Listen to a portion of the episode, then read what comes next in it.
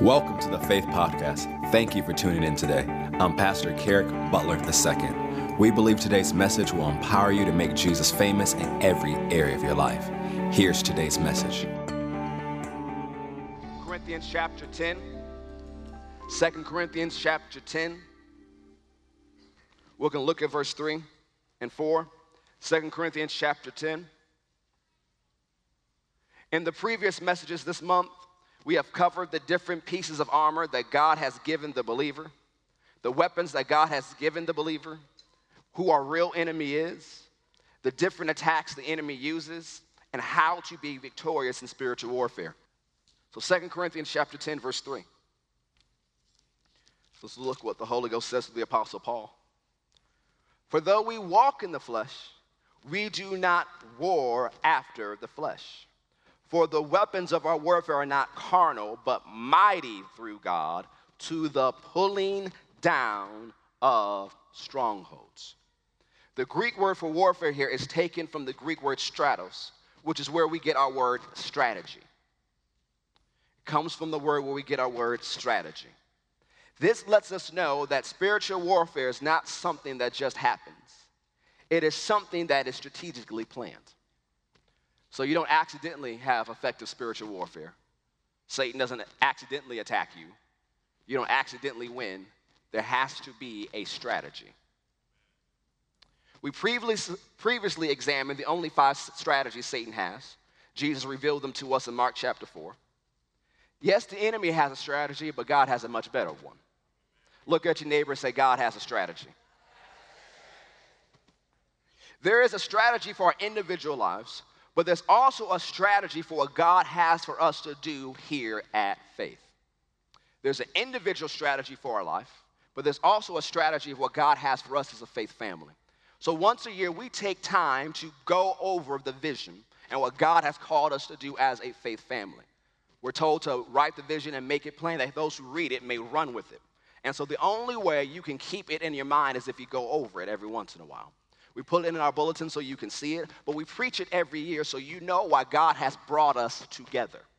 He didn't just bring us together just to have church and go home. He brought us here together for a mission. So, part of the message today is we're going to talk about the strategy of faith, our strategy here at Faith, and why we do what we do.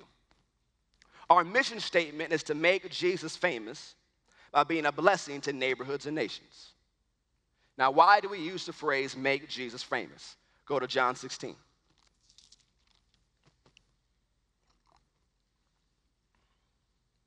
John 16, verse 12. To make Jesus famous by being a blessing to neighborhoods and nations.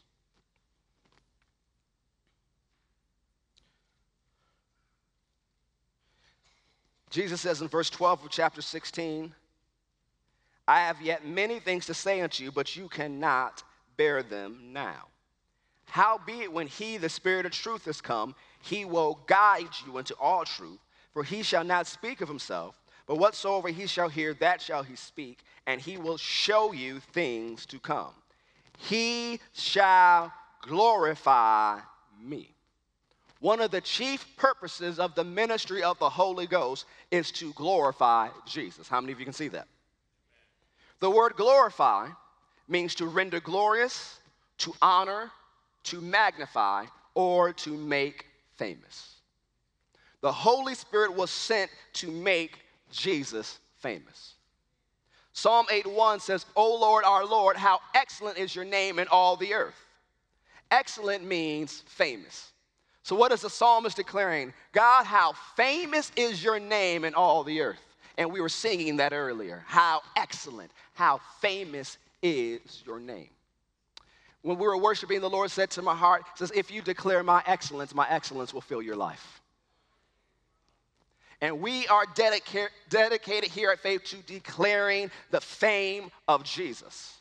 We're not trying to build our own name. We're not trying to exalt someone or some family or some couple. We're here to lift up the name of Jesus. We're here to make Jesus famous by being a blessing to neighborhoods and nations. So, the operation of the Holy Spirit in the life of the believer through his guidance, the fruit of the Spirit, and the gifts of the Spirit bring glory, honor, and fame to Jesus. How much more fame can the Holy Spirit bring to Jesus through a group of believers who gather together believing to experience God and are open to allowing Him to do whatever He wants to do? How much more fame can He bring through us together as a body? That when we gather, we come for a purpose to know that the word of God he's going to give us or the movement of the spirit that we're going to encounter is going to enable us live a life every day that brings, brings more glory, honor, and fame to Jesus. So we have a model here, and it's experience God, experience his word, experience his presence, and experience his love. We call our gatherings on Wednesdays and Sundays faith experiences. Now, we didn't just call it because of something new or something different. When I took time before God a number of years ago to see what we are to do here, this phrase came to my heart. Now, again, to define what is an experience. And the definition I found is an experience is an encounter which a person undergoes and leaves with practical knowledge of what they encountered. It is an experience, is an encounter which a person undergoes and leaves with practical knowledge of what they encountered. So when we're saying want, we want them to experience God, we want them to leave pra- with practical knowledge of His Word, practical knowledge of His presence, and practical knowledge of His love. We don't call it a service because it's really not a service for most Christian people. It's a service for the people who showed up early at 9 a.m. before to serve. You have over 100 people serving right now on this campus. So for them, it's a service. But for the other 400 people here, it's an experience. Service in our worship service sense came from an old English word denoting a service of the Christian church, especially one at which no sacrament is given. The word also means ceremony. We're not interested in ceremonies because we serve a living God. We want to provide or create an experience and minister a service. So, the purpose of experiences on Wednesdays and Sundays is to present and teach the Word of God practically and creatively in a way that everyone can understand. The reason we come to church on Wednesdays and Sundays is not tradition, but it's for us to practically, practically and creatively teach the Word of God in a way everybody can understand it. The practical and creative ministry of the Word will train and develop believers to be a blessing to their world. So, our whole mission here is not to come and get blessed and go live our lives, but it's to come to receive from God and go make a difference. As you've heard me say, I don't believe the church should be an ivory tower in the community and people say, oh, look, there's the church. Isn't that beautiful? No, we need to receive what we need in the church house and go live our lives and make a difference in our community. So, when we say in experiencing His Word, we are committed to being a high level teaching center that trains and develops believers to go beyond themselves and bless neighborhoods and nations. We are a teaching ministry. We will teach the book day in, day out. Not our opinion, not popular culture. We are going to teach the book. Everything we have here is so that people can grow. So we're going to teach it practically and creatively. Why creatively? You tend to remember things that have a creative element to it. And so we'll do different things, different examples, because you'll remember the example and then it'll cause your mind to think about it. We all learn in different ways, and one of the ways that's found most helpful is if there's a creative example, people tend to remember that. Because when you look at it, unless it's a tweetable moment, most people share that creative spark. Why? Our God is creative. Creativity is not for outside the church, it's for the church. So we're committed to being a high level teaching center. In experiencing His presence, we're committed to being a place where the glory of God can dwell so that the Holy Spirit can move and have His way. We're not a church that's ashamed of the Holy Ghost, saying, Holy Ghost, you can only show up on special nights or a special guest. We are Holy Ghost people. So, whatever the Holy Ghost wants to do, when He wants to do it, He can do it. There's an old Pentecostal phrase saying the Holy Ghost can do more in five minutes than we can do in five years. So, if the Holy Ghost wants to move, we let Him move. We may have an order of experience, but it can all change if the Holy Ghost says, I want to do this. So we're open to every gift, grace, manifestation that He has because He has been sent to make Jesus famous. and experience His love, we are committed to being a place known for the love of God, where people can find community and be a part of the family of God. A lot of times people talk about faith churches and say, well, yeah, they know the scriptures, they know the Bible, they can quote the Bible in and out, but they so mean. Oh, holiness people, yeah, they're holy, but they are nasty and mean. You cannot be holy if you don't walk in love. And so, yes, people should know we know the Word of God, but they should also know us for our love. And we're committed that when people come here, they experience the love of God. So, over 24 years ago, well, before we get to that, for the last over three years, we have been developing an atmosphere and culture where people can come in and encounter God. A culture and an atmosphere where they can experience His Word, experience His presence, and experience His love. Over 24 years ago, the Lord told Bishop, who founded this church in 1993, to open a church in the Atlanta area. He told them that it would be a place where people who have been hurt by other churches can come and be healed. One of the purposes of this ministry is to heal people who have been hurt by the church. Now, that doesn't just mean people who have attended church or churchy people. There are people who've been hurt by the church that have never gone to church because they've seen things in their parents' lives or their grandparents' lives that's called them to run from the church. But we've been called for a purpose in these end times to minister healing to the people who've been hurt by church people. So that means you'll have a unique, eclectic gathering of people that come here. Now, everybody's story may not be I was hurt by church people, but you'll have some people who will arrive so broken because of what they've encountered. And they may walk in these doors and say, This is the last church I'm going to try. The Lord told Bishop over 24 years ago, open this church in the Atlanta area so they have a place to come. You're part of a prophetic purpose to bring healing to the broken. That can only occur in a place where the glory and presence of God dwells and the Holy Spirit can move freely in line with His Word. One of the callings and anointings on my life in ministry is to minister healing to the brokenhearted as well as to sick in the body. That calling and that anointing flows throughout this entire church. Go to Luke chapter 4, verse 18.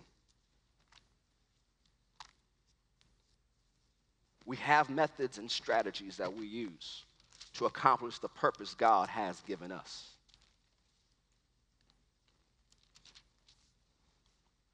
Luke chapter 4.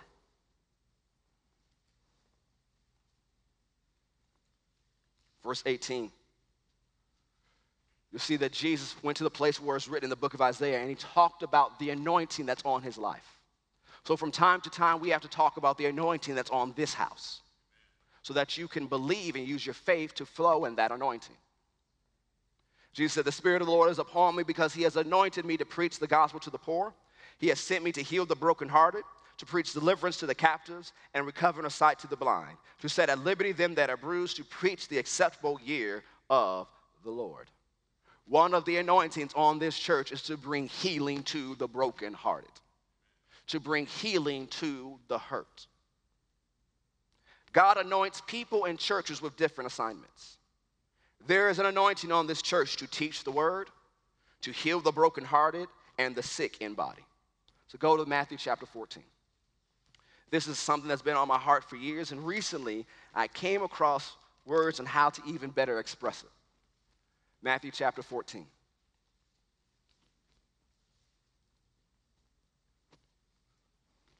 Let's look at the life of Jesus.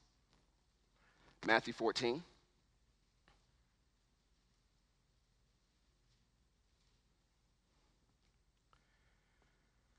So, Matthew 14 is an interesting story. King Herod is throwing a birthday party. To use a 90s reference, music is going on, people are dancing. He's saying, I love it when you call me Big Papa. you know, throwback Sunday, use something from the 90s. And so this girl comes in and she begins to dance. Not praise dance, not worship mime. She began to dance. Drop it like it's hot, back it up, crazy in love, whatever you want to say. That was going on. And she danced so good, King Herod said, Whatever you want up to half my kingdom, I'll give it to you. Lord have mercy. A dance giving half the kingdom, that's another message and another subject. And see, the girl had already been coached by her mother, who hated John the Baptist because he was preaching the word of God and it convicted her, and she didn't want him to say those things anymore. So he said, she, she coached her daughter on how to dance, and after you dance, here's what I want you to ask for John the Baptist's head on a silver platter. So she requests that. King Herod is grieved because although he didn't always like what John preached, he kept him in prison so he could go preach to him. And so he would listen. Sometimes he'll act, sometimes he wouldn't. He kept them there in order to save John from the wrath of others. But because of the oath he made in front of everybody, because all of his lieutenants were there, all the princes were there, he said, Go, told the executioner, go and do it. He gives the head of John the Baptist, whom Jesus called the greatest prophet under the old covenant, to this young lady. And John's disciples come and bury the body. And they come to bring that news to Jesus. See the things, yes, it would bother Jesus because, yes, John's a great man of God, but John was also his cousin. They're less than a year apart in age. They both have supernatural birth stories. You know they grew up together. They are close. Not only are their family close, but they're close in the purpose of the Holy Ghost. God called them together to do a work. John was supposed to go first, and Jesus would come after him. They're supposed to be a team. So imagine receiving the news from these disciples John, your cousin, your ministry partner, is dead. Herod murdered him, he chopped off his head. Imagine receiving this news. What makes it even worse is John and Jesus didn't end on good terms. John was offended because he was still in prison. He expected Jesus to come and get him out. So he sent his disciples, said, Are you the one or do we look for another? And Jesus said, Go and tell John again, meaning they had this conversation before. The deaf hear, the blind see, the lame walk, the dead are raised, the poor have the gospel preached to them. Blessed is he who's not offended at me. So John was offended at Jesus. We don't know, in light of the scripture, if they ever made up. We don't know. John said, Yeah, you're right, I'm tripping. We don't know that ever happened. So the next news Jesus gets from John's disciples is your cousin is dead. He may have died mad at you. Imagine if that was you. Imagine the emotional turmoil you are experiencing. But what did Jesus do? Look what it says, verse 13. When Jesus heard of it, he departed thence by ship into a desert place, apart. Jesus went to be by himself. He gets in this boat. Remember, Jesus is 100% God, but he's also 100% man. So you know Jesus is dealing with grief. You know he's weeping. You know he's mentally and emotionally processing everything that's going on. But the crowds followed him on foot out of the cities. And Jesus went forth and saw a great multitude and was moved with compassion toward them, and he healed their sick. Go to Luke chapter 9 because I'm going to show you another part of the story. So you receive horrible news from John's disciples. But before he received these news, days, maybe even weeks before, Luke chapter 9, verse 1.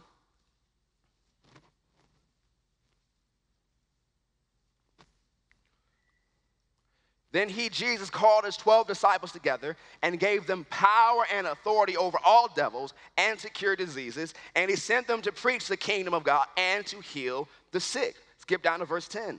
And the apostles, when they returned, told him all that they had done. They came back and said, The sick are healed, demons are cast out, people are believing in the kingdom of God. So they're bringing him good news, but at the same time, John's disciples are showing up and bringing them horrible news. So at the same moment, Jesus is receiving great news and horrible news. So he tells his disciples, Get in the boat and come with me. This is a lot to process for anyone. How many think it would be a lot for you to process? His cousin and forerunner have been murdered. His apostles return with great stories of success. So Jesus takes his team and departs to be alone. See, what we've been doing over the last three years is developing a culture where the presence of God can rest. Because the presence of God, I like what Pastor Steven Furtick says, the presence of God is not a place to bypass your emotions, it's a place to process them. That you can come into the presence of God as you are and deal with however you are that day. Don't come into the presence of God being fake and acting tough. That's not faith. You come into the presence of God believing that He loves you as much as He loves Jesus and He can meet you where you are. That's how we have to be if we want to fulfill our purpose here at Faith to minister to those who've been hurt by church people, who've been hurt by church things. You can come into the presence of God and break.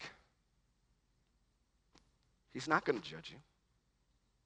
See, the thing is, people are usually okay in praise. It's faster, they can clap, they can move a little bit. But you see some of those same people, when the worship begins, they kind of just stare.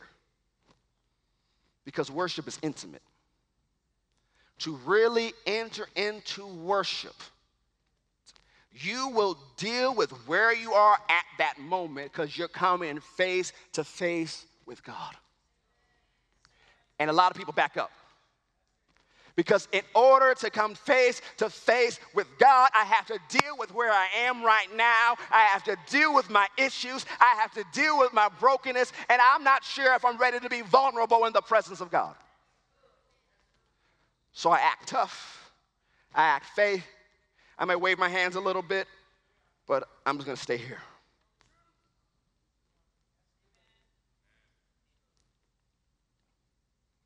People come to faith at many stages in their life, and many come broken.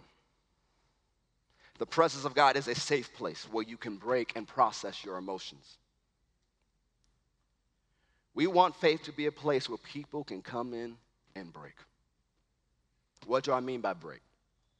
To come face to face with your brokenness, face to face with the issues that you have to, at this point refuse to deal with face to face with the pain you tried to bury and hide. See, the thing is, people carry around pain, but because, especially if they grew up in the church, they don't think they can express it because people tell them, you know, you know better. You knew the word. Why did you do that? Why did you have all those kids out of wedlock? You knew better. You knew what to do with your marriage, but yet you got divorced. You knew better. You knew drugs were wrong, yet you got high, now you're addicted to meth. You knew better. You knew not to spread those rumors, yet you destroyed a relationship. You knew better. You were taught better financial wisdom, yet you're now you're in debt, swimming up to your neck, and you don't know how you're getting out. You knew better. And people come in, yes, even though they knew better, but now they're in a place where they don't know what they're going to do, and they think they have to act tough and call it faith. They think they just have to grin and bear it, say the right hallelujah, say the right amen, and let no one know that, yes, I need help from the Holy Ghost right now. But what we've been doing is developing a culture that when they walk in, they run into Jesus. That although they may be broken, they run into the one who can heal the brokenhearted. And they have an opportunity to process their emotions. They have a place where they can be healed. Because if people carry around their brokenness and carry around like nothing ever happened, that brokenness will lead them to make decisions that bring burdens on their life and causes them to be yoked with pain, addictions, and darkness. This person now lives a life that is broken way down and captured by the powers of darkness. But Isaiah 10 27 informs us that the anointing is burden removing, yoke destroying power of the Holy Spirit that came to make Jesus famous. So we have created a place where the anointing can manifest and grow. So when people come in dealing with the pain of a broken life, the pain of past church hurts, the pain of broken relationships, the pain of broken marriages, the pain of broken families, they can be healed and made whole. That they don't feel judged when they walk through these doors. It's like, you want sinners come to church? Yes. Why? I believe the word works. I don't expect perfect people to show up because there's only one perfect person, and his name is Jesus. I expect people to come as they are. Why? Because this is a place where they can be healed. This is a place where they can be made whole. This is a place where they will experience the love of God. So, what did Jesus do? As he's processing his emotions, as he's breaking on the inside, but also dealing with the success of the ministry.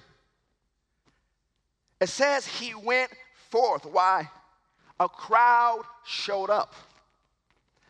They had needs. It says he was moved with compassion. He healed their sick, and Mark 6 says he taught them many things. So, although Jesus is dealing with the hurt he just experienced, he composed himself. Yes, you may be broken. Yes, there may be things you're trying to recover from. Yes, you may not be where you think you should be yet. But although you encounter the presence of God and God is dealing with you, there comes a day in your life where you have to compose yourself.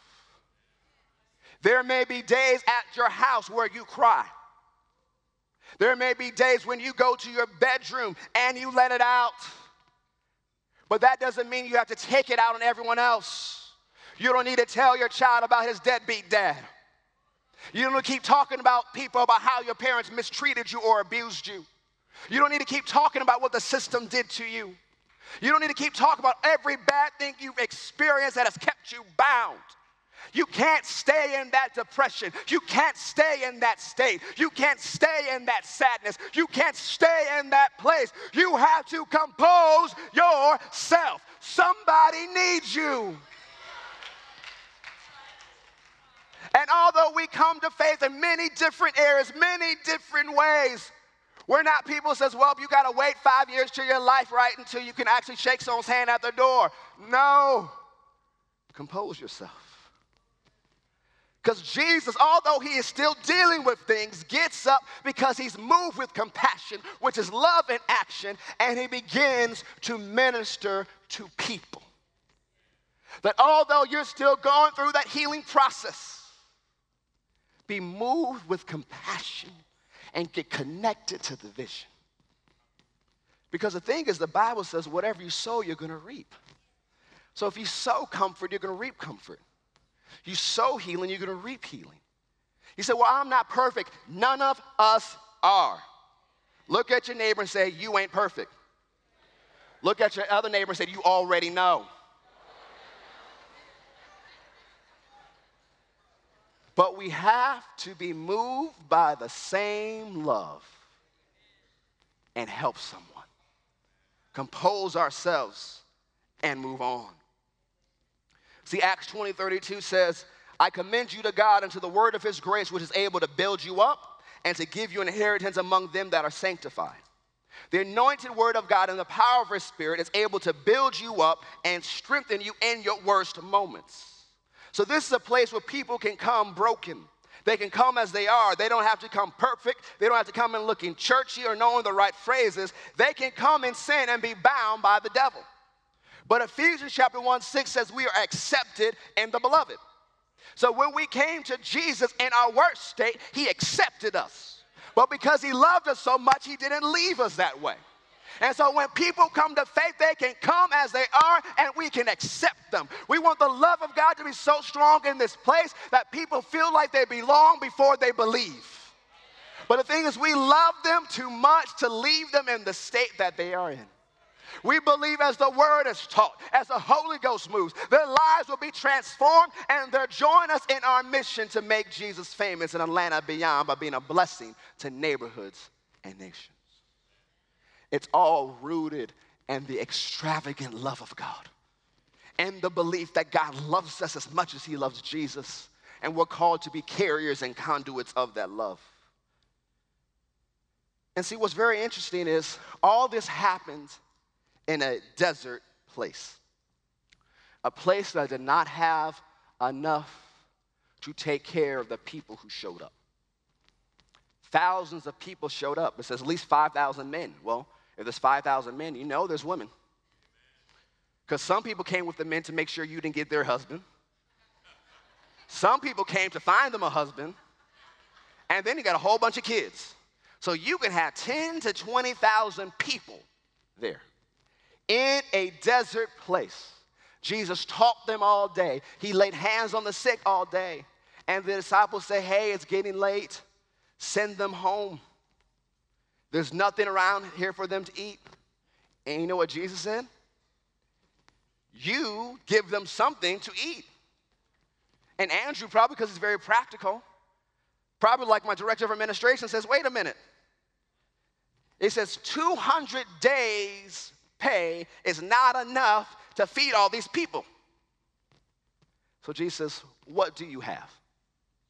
He says, We just have this little kid's Lunchable. Five pieces of bread, Greek translated as crackers, and two small fish like anchovies. That's all we got. Jesus, bring it to me.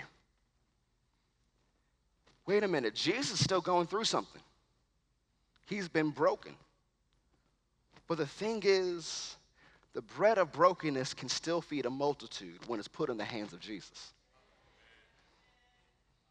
I'll say that again. The bread of brokenness can still feed a multitude when it's put in the hands of Jesus. You may not be where you want to be in your life today, but if you put yourself in the hands of Jesus, see, Jesus desires the broken heart. Do you know what Psalms tells us? 30, Psalm 34, 18 says, The Lord is nigh unto them that are of a broken heart, and saves such as be of a contrite spirit. Psalm 51, 17 says, The sacrifices of God are of a broken spirit and a broken and contrite heart. Oh God, you will not despise. You might think, Who wants a broken heart? But if you give Jesus your broken heart, because he's anointed to heal it, he'll give you back a whole one. If you give Jesus your broken life, He'll grant you one that's better than anything you can dream, and He'll use it to make Jesus famous. But you have to be willing to give Him your heart and give Him your life and trust Him with it. He says, This is all I have, and God says, That's all I've ever wanted. So, this is a place where the broken can come be healed and be made whole.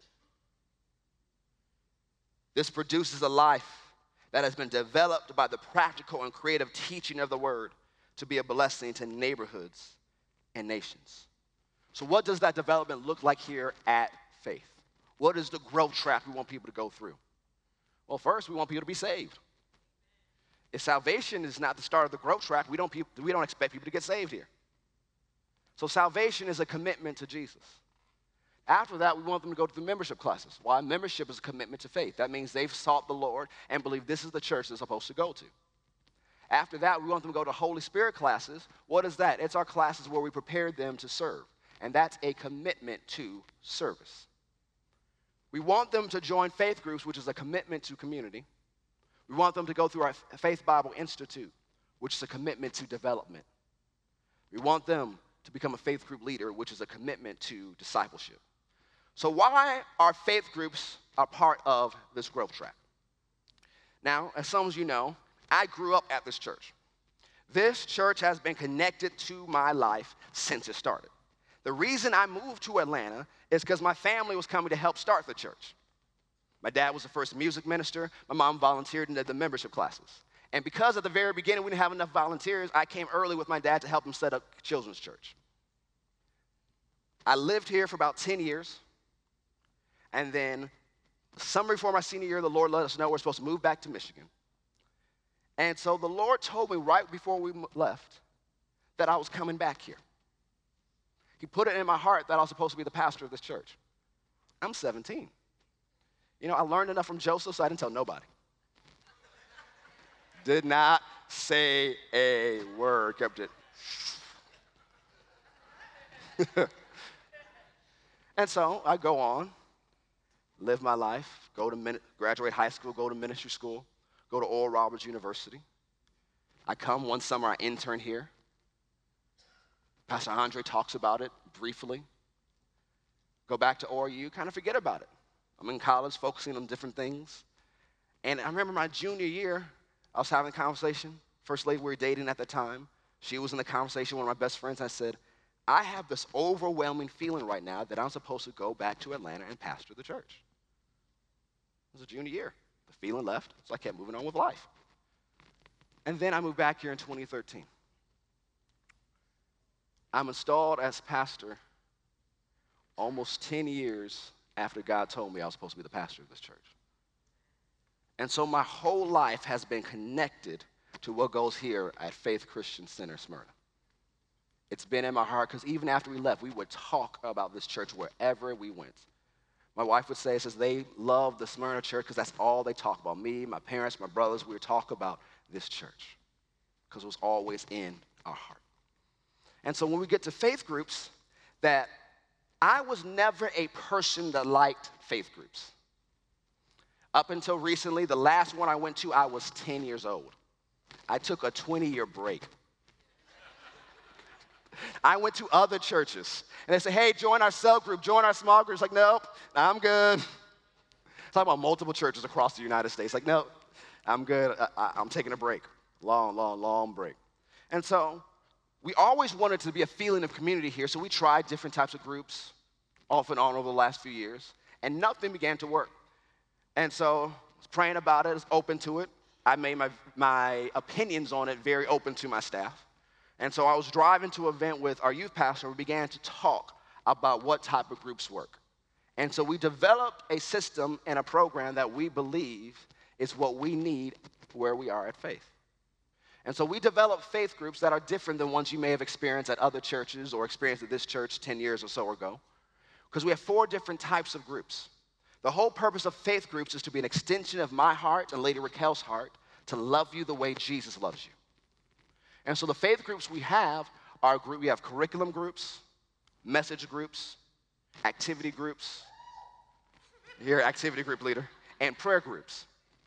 Now, one of the things about these groups is that they are as various and as diverse as we are.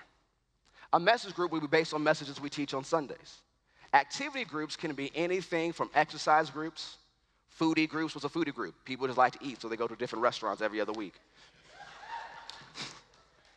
you have those groups. Then you have curriculum groups. We have two curriculum groups. One of them right now is based on the five love languages. Then you have prayer groups where we get together and pray. There are different types of groups, and you can join whichever group you want. You can go to as many groups as you want, because what we want to do is have groups that form a greater sense of community and family here at Faith. We don't want just people to slip in and slip out. We want to know you're here because we want to love you like Jesus loves you and help you on that process. So if you show up broken, you don't have to stay that way you know there are groups of people who love you, and I'm willing to work with you to get you to the place where you're supposed to be. Acts 2 40 through 42 tells us that the early church dedicated themselves to four things the teaching of the apostles, fellowship, eating meals together, and prayer. Under the leadership of the Holy Spirit, half of the early church's dedication was to forming community. Community was important for the church then, and it's important for the church now. So you know the Holy Ghost had to deal with my heart if I started faith groups. You should have saw my staff's face say, yeah, we're about to do faith groups here. They're like, they're like, well, so-and-so must have talked to him. Nah, I'm just glad I can hear from the Holy Ghost. And so we're doing it in a different way that works in today's culture that can be a blessing to today's people. It's not a way that we use it to multiply the church, you have to multiply your group. It's a vehicle to love you. Because we want people to experience the love of God. So afterwards, we have 13 faith group leaders and their groups represented in the lobby, so you can see the different ones we have offered so far, so that you can join and experience the love of God. So, where are we going? With this commitment of what we want people to experience when they come here, what we teach them, with the faith groups, where are we going? We are committed to being a multi generational church that is a church home for all people of every race, creed, and national origin. We are committed to building strong families by the practical teaching of the Word of God.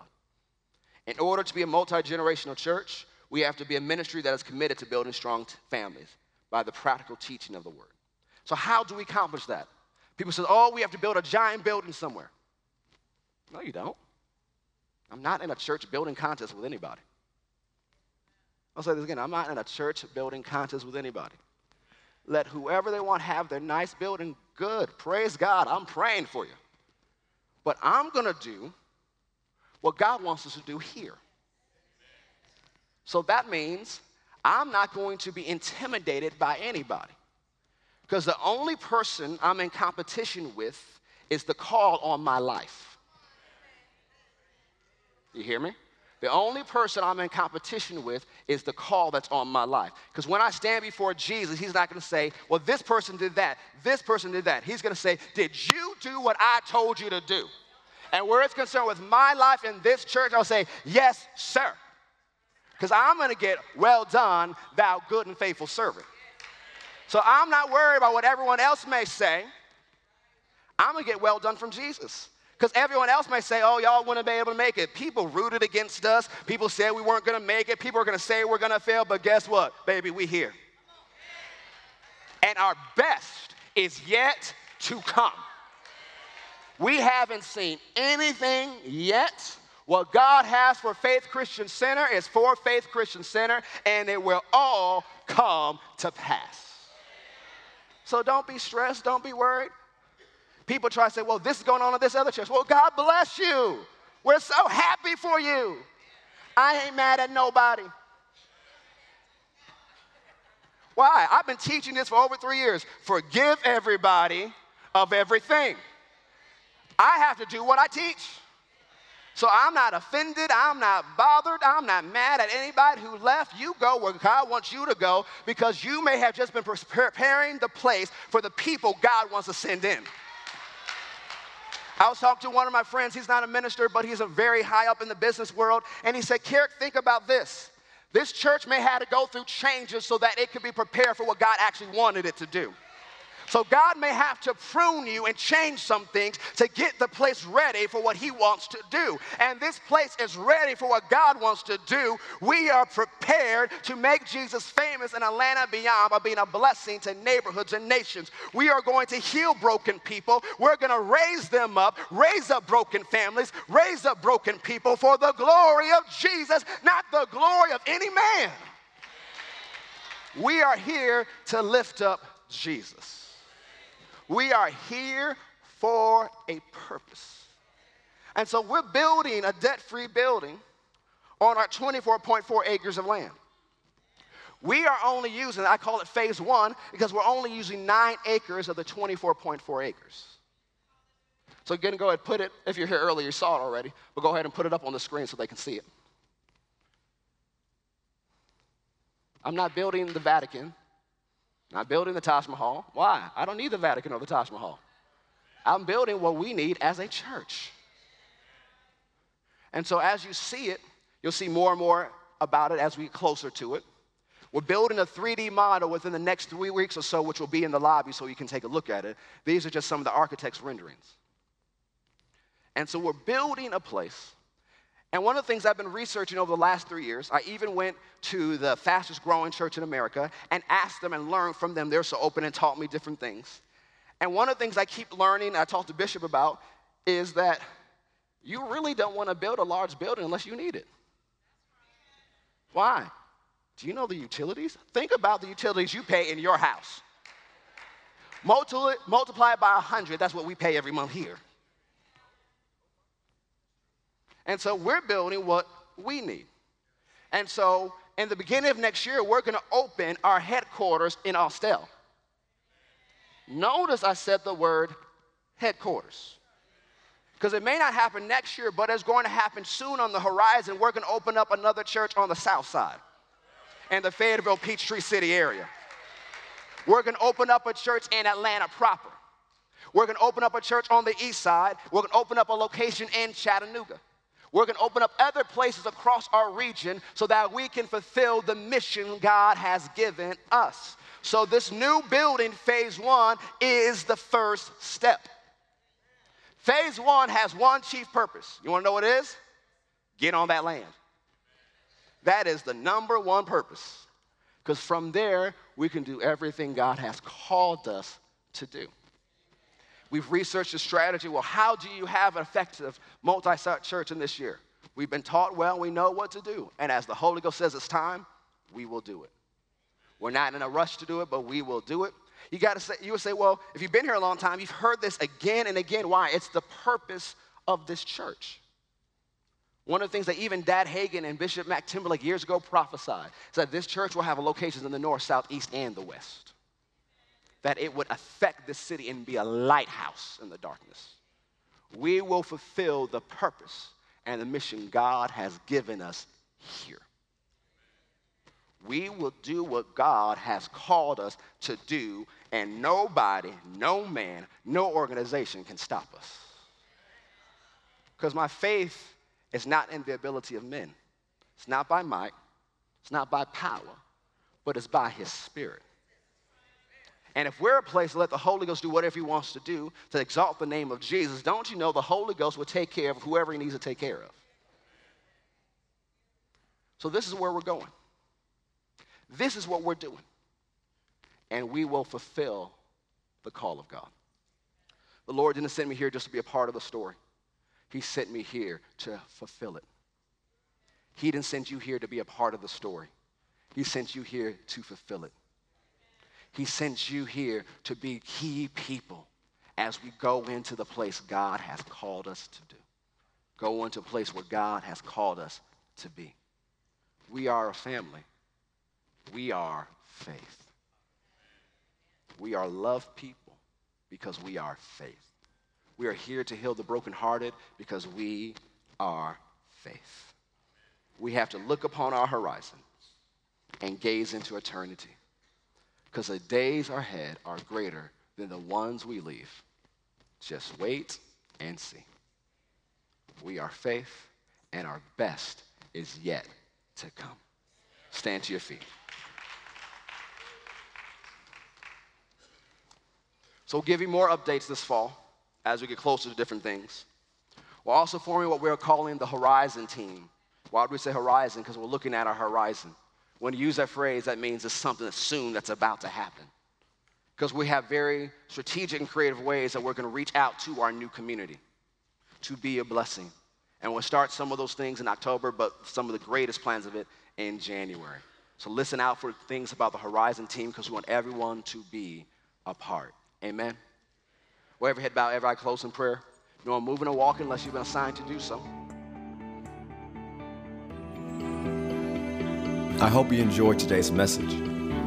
We never want to close a broadcast without giving you an opportunity to make Jesus the Lord of your life. So if you've never asked Him into your heart, you've never made Him your Lord and Savior, pray this prayer with me today and mean it from your heart.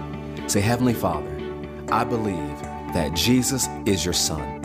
I believe that He died for me, but on the third day, you raised Him from the dead. Dear Lord Jesus, come into my heart, save me now, forgive me of my sins, fill me with your Spirit, and help me to live this Christian life. If you prayed that prayer and meant it from your heart, we believe you've been born again. We ask that you email us at info at fccga.com, that's fccga.com, to let us know about the decision you've made for Christ today. Have an amazing day.